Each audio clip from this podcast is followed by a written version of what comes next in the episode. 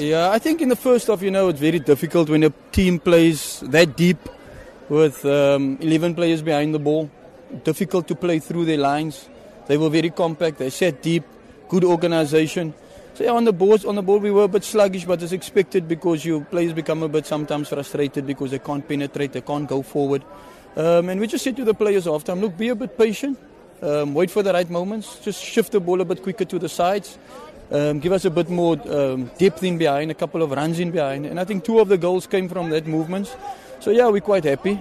Um, so yeah. Uh, and we said to the, our creative players, I said to them halftime, listen, we need you guys actually now a bit more in this game because we need your technical ability, your, your skills in 1v1. Bring that out, bring it out in the 1v1s, make deep runs.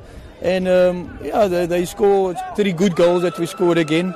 Um, but disappointed with the penalty that we conceded. I didn't see it, so maybe went against the hand. But yeah, we're also trying to tighten up our defense. I thought our defense was very good today, um, especially with all the aerial balls that the opponents was playing. So yeah. Yeah, especially first half. We could have been, if the linesman had opened his eyes, it was a clean goal, you know, and uh, we missed two chances as well. So it could have been three first half, but this is football. You take your chances. And uh, we didn't take our chances and we got punished. Yeah, we, we're lacking confidence at the moment and uh, we have to install confidence.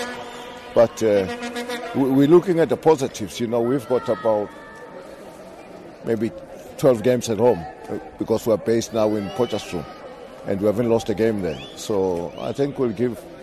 Now it's getting better now. It was it was terrible. Yeah, talk to me in May. I still say it. Doesn't matter even if we're bottom of the log, but in May, talk to, to, uh, talk to us because there are some very very good signs, you know, in the team now. Very very impressed. I was very impressed the way they played.